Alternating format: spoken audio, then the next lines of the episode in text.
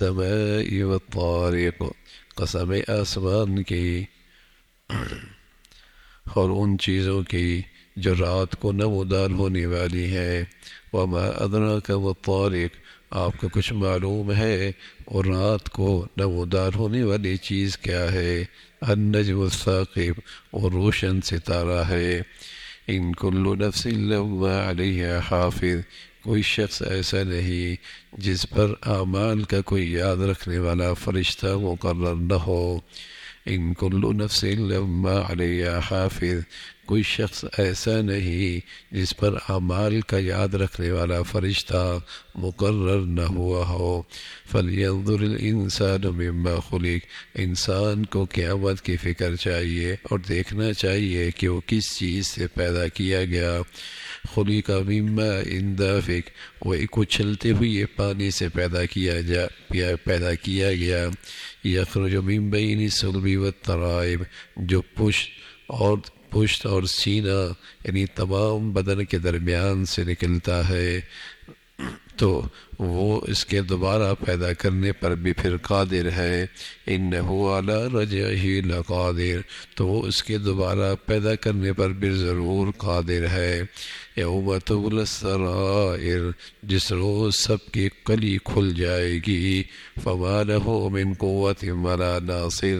پھر انسان کو نہ کو خود مدافعت کی قوت ہوگی، نہ اس کا کوئی حمایتی ہوگا۔ والسماء ذات الرج قسم آسمان کی جس سے بارش ہوتی ہے، والارض ذات الصدر زمین کی جو بیج نکلتے وقت پھٹ جاتی ہے۔ انہو لقول فصل، یہ قرآن حق اور باطل میں ایک فیصلہ کرنے والا کلام ہے۔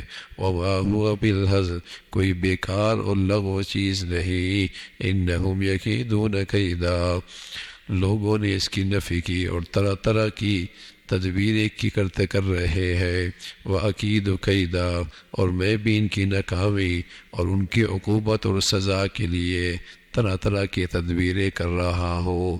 فماحل الکافرین امہلہم رویدہ میں آپ کو، ان کافروں کی مخالفت کو یوں ہی رہنے دیجیے، یوں ہی رہنے دیجیے۔ فماحل الکافرین آپ کافروں کی مخالفت کو یوں ہی رہنے دیجیے۔ یہ سورہ طارق ہے اور کئی سارے قسمیں کھانے کے بعد یہ بات بتائی کہ انسان کے اوپر ایک فرشتہ مقرر اور یہ انسان کے، ہر انسان پر مقرر اور وہ اس کے اعمال کو گنتا ہے، دیکھتا ہے، لکھتا ہے، فرشتہ مقرر اللہ کے لیے کیا مشکل ہے؟ ریکارڈ محفوظ کرنا۔ آج کی جدید ایجادات نے تو اس کو سمجھانا اور آسان کر دیا اب ایک چھوٹی سی مشینری موبائل کی شکل میں جیب میں رکھ لے اور دن بھر کی ساری معلومات اس میں اکٹھی ہو جاتی ہے کہ آپ کتنے قدم چلیں۔ آپ نے کتنا سفر کیا ہے۔ اور آپ دس دن میں کتنے دن چلے سال میں کتنا چلے ہیں؟ سارا ریکارڈ سامنے آ جاتا ہے۔ تو اللہ کے لیے کیا مشکل ہے؟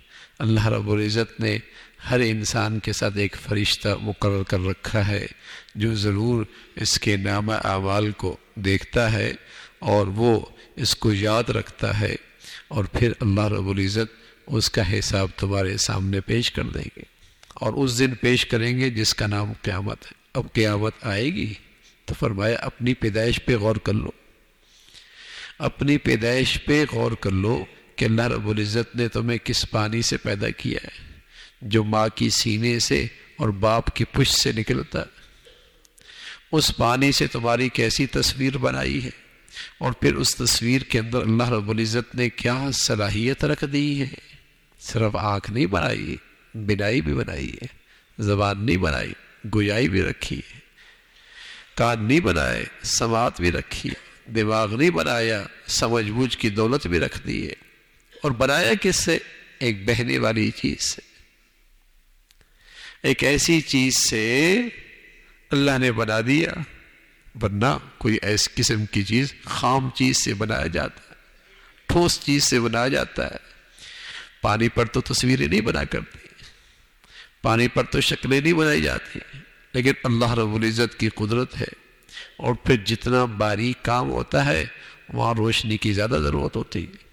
لیکن اللہ نے تو تمہاری یہ تصویر اور اتنے جسم کا باریک کام ماں کے پیٹ میں کیا ہے اور پیٹ کے اندر بھی ماں کے رحم میں کیا ہے اندھیرا رات کا بھی ہے، ماں کے پیٹ کا بھی ہے اور رحم کا اندھیرا بھی ہے اور وہاں اتنا باریک کام چل رہا ہے تمہارا۔ اس کارخانہ قدرت میں اللہ کا نظام چل رہا ہے۔ وہاں اللہ رب العزت ساری نظام بنا رہے ہیں۔ تو جب اس ذات نے یہ سب کچھ تمہارے جسم پہ کر دکھایا تو اس ذات کے لیے دوبارہ بنانا کیا مشکل ہے؟ دوبارہ قیامت قائم کر کے تمہارے سامنے تمہاری زندگی پیش کرنا کیا مشکل ہے؟ انہو رجیل قادر وہ ضرور اس پہ قدرت رکھتا ہے۔ تمہیں واپس لٹانے پر اس ذات کی پوری قدرت ہے۔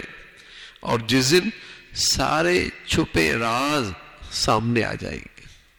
تم نے ابا سے بات چھپائی، اماں سے بات چھپائی، دوستوں سے بات چھپائی، ارد گرد کے لوگوں سے بات چھپائی، قانون سے تم نے بات چھپائی، لیکن اس دن تو سب ظاہر ہو کے آ جائے گا۔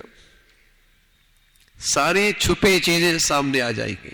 آدمی ان زندگی کا تصور کر لے، اگر میرے ماضی سارا آج سب کے سامنے آ جائے تو کتنی شرمندگی اٹھانی پڑے۔ اللہ تعالیٰ نے ستاریت کا پردہ ڈالا ہوا ہے۔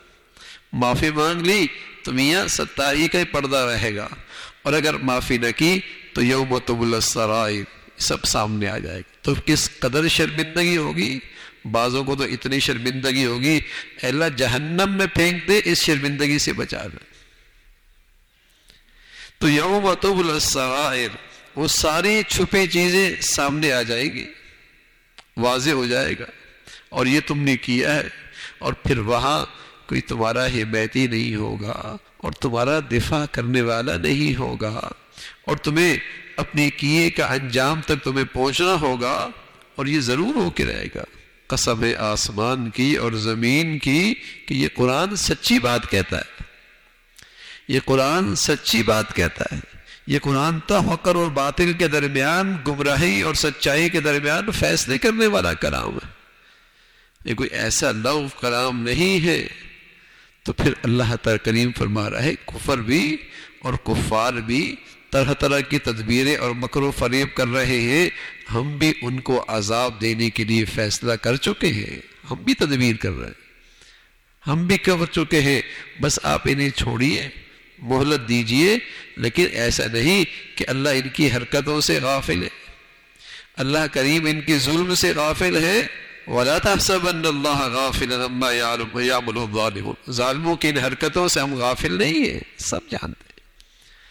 لیکن اللہ نے ایک وقت مقرر کر رکھا ہے مہلت دے رکھی ہے، انجام کو پہنچیں گے۔ ظالم اپنے ظلم کا انجام دیکھے گا۔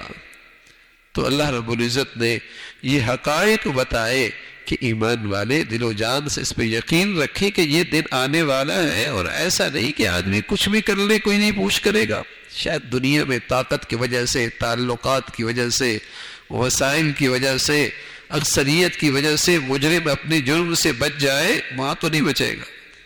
وہاں تو سب چیزیں سامنے آئیں گی اور انجام ہوگا۔ اللہ رب العزت اس زندگی کا حقیقی یقین نصیب فرما دے، استحضار نصیب فرمائے۔ اللہم لک الحمد کلو۔